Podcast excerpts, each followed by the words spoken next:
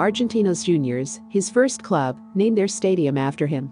At his beloved Boca Juniors, where he had two stints and retained an executive box, they still chant his name. In Europe, he is remembered for his world record breaking move to Barcelona and his subsequent transfer to Napoli, where he became a World Cup winner and a club legend. But before he returned to Argentina, there was one final stop off on the European adventure of Diego Armando Maradona. It is his forgotten season. His lost weekend. It is the story of Maradona in Seville. His time in Andalusia is routinely described as forgettable, and it is easy to see why a season which brought no silverware might be ignored. There was no glory here. But there was hope. As Maradona flew and he sang of Sevilla being champions. It was fantasy. The only title had come almost half a century ago. The club had not been in the top four for over 20 years. But there was a precedent. Napoli had never been champions of Italy, and he had delivered two titles there. Here was another southern city with designs on altering the natural order. Maradona was returning from a 15 month ban for using cocaine, but he was only 31. There was time for another glorious chapter, and he was being reunited with Carlos Bilardo, Sevilla's coach and the man who had guided Argentina to that World Cup win in 1986. This time it did not work out, but only after a chaotic season in which Maradona endeared himself to his teammates and infuriated his bosses. It was a tale of bullfighters and ball juggling, private detectives and public partying and glimpses of that old Diego magic. Bilardo knew he was up against it when he pitched up at Sevilla in the summer of 1992. The club had just finished in the bottom half of La Liga. We have to accept that the championship is going to be fought out for some while between Real and Barca, he said. But the wily old coach had a plan. He was going to sign Maradona.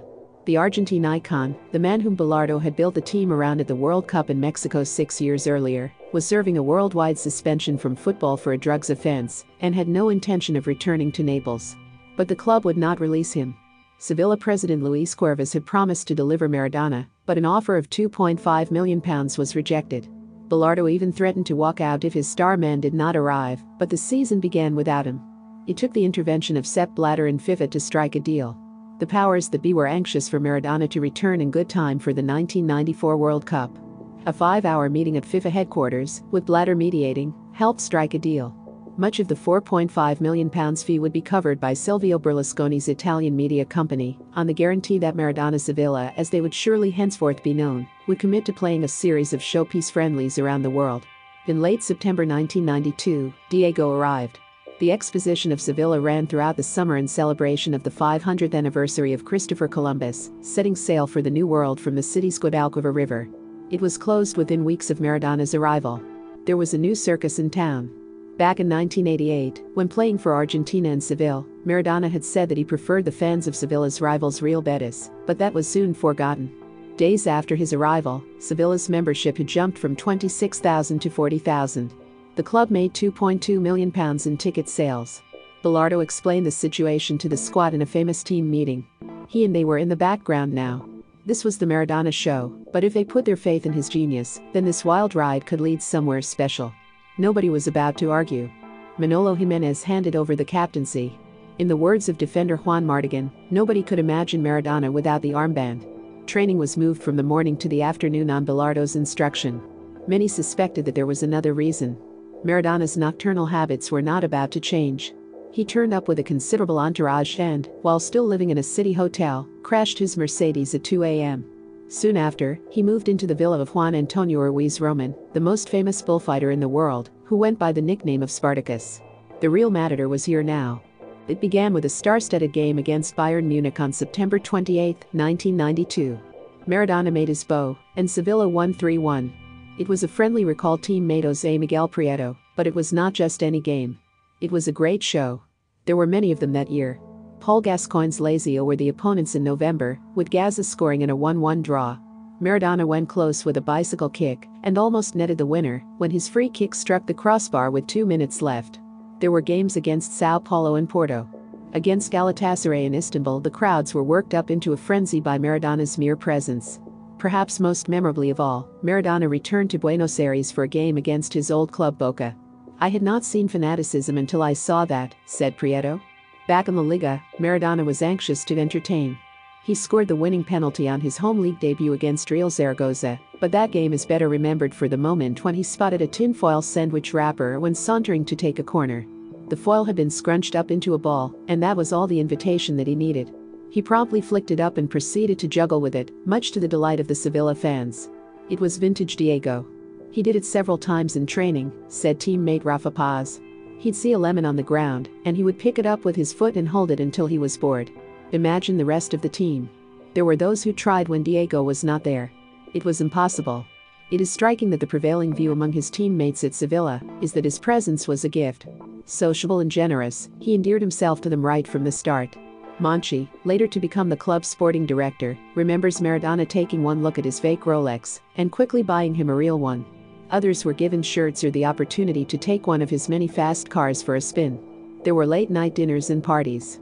It was joy and happiness, said Diego Simeone, the Atletico Madrid coach and fellow Argentine, who was then a young midfielder at Sevilla. Maradona's arrival at Seville at that time was a very important step, an important moment for the team. Many of the young boys felt sheltered by him. It made us grow, and I am grateful for the times that I have lived football with Maradona.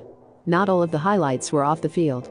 Monchi acknowledges that Maradona was operating at around 30% of his capacity because of his weight problems after a long layoff, but Maradona at 30% was still too much for many of his opponents.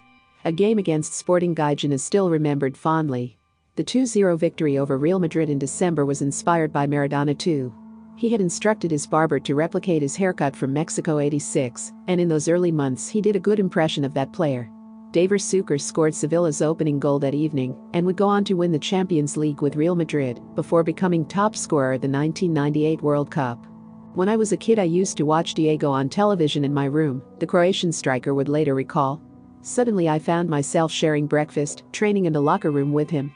I was hoping he would teach me something, and then, finally, he called me. He said, I don't want you to run to the sides or anything. Just keep your head down, run towards the goalkeeper, and I will give it you there. Very few players in the world can say that, but he was one. If you watch my goals for Sevilla, they always came the same way. It is something that will stay with me forever. Sevilla were in the top half of the table and looking good for a place in Europe. Unfortunately, it could not last. Problems were on their way, and ironically, the source of them was the very reason why Blatter and the rest had wanted Maradona back in action. He earned a recall to the Argentina national team. Alfio Basile, the manager, could ignore him no longer after two years out of the team, Maradona was brought back for a series of friendlies and was giddy with excitement. Sevilla were less keen. Games in La Liga would continue, and he was needed by his club for a match against Logroñés. Maradona departed without the club's permission. The relationship never recovered. Aggrieved, the visits to training became less frequent. He was at least two stone overweight, and the club began to plot their exit strategy. There were reports that he was being tracked by a private detective, a dossier being constructed that would see him denied any payoff. Maradona was caught by police driving his Porsche at high speed through the city. It was unraveling. Breaking point came in Maradona's final home game, a 1 1 draw against Burgos. Early in the second half, Bilardo substituted his star player and received a volley of abuse. He never played for Sevilla again, leaving town on June 23, 1993, with the team having finished an underwhelming seventh and outside of the European places. His final act was to file a lawsuit because of the unpaid money that he felt he was owed in his contract.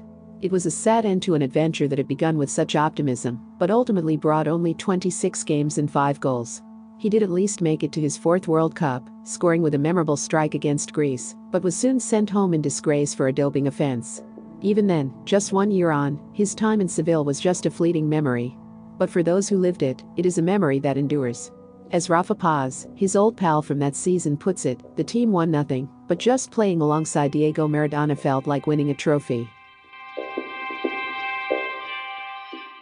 Remember to follow Golia by hitting the follow button and slapping a 5-star review on the show or tapping the love icon.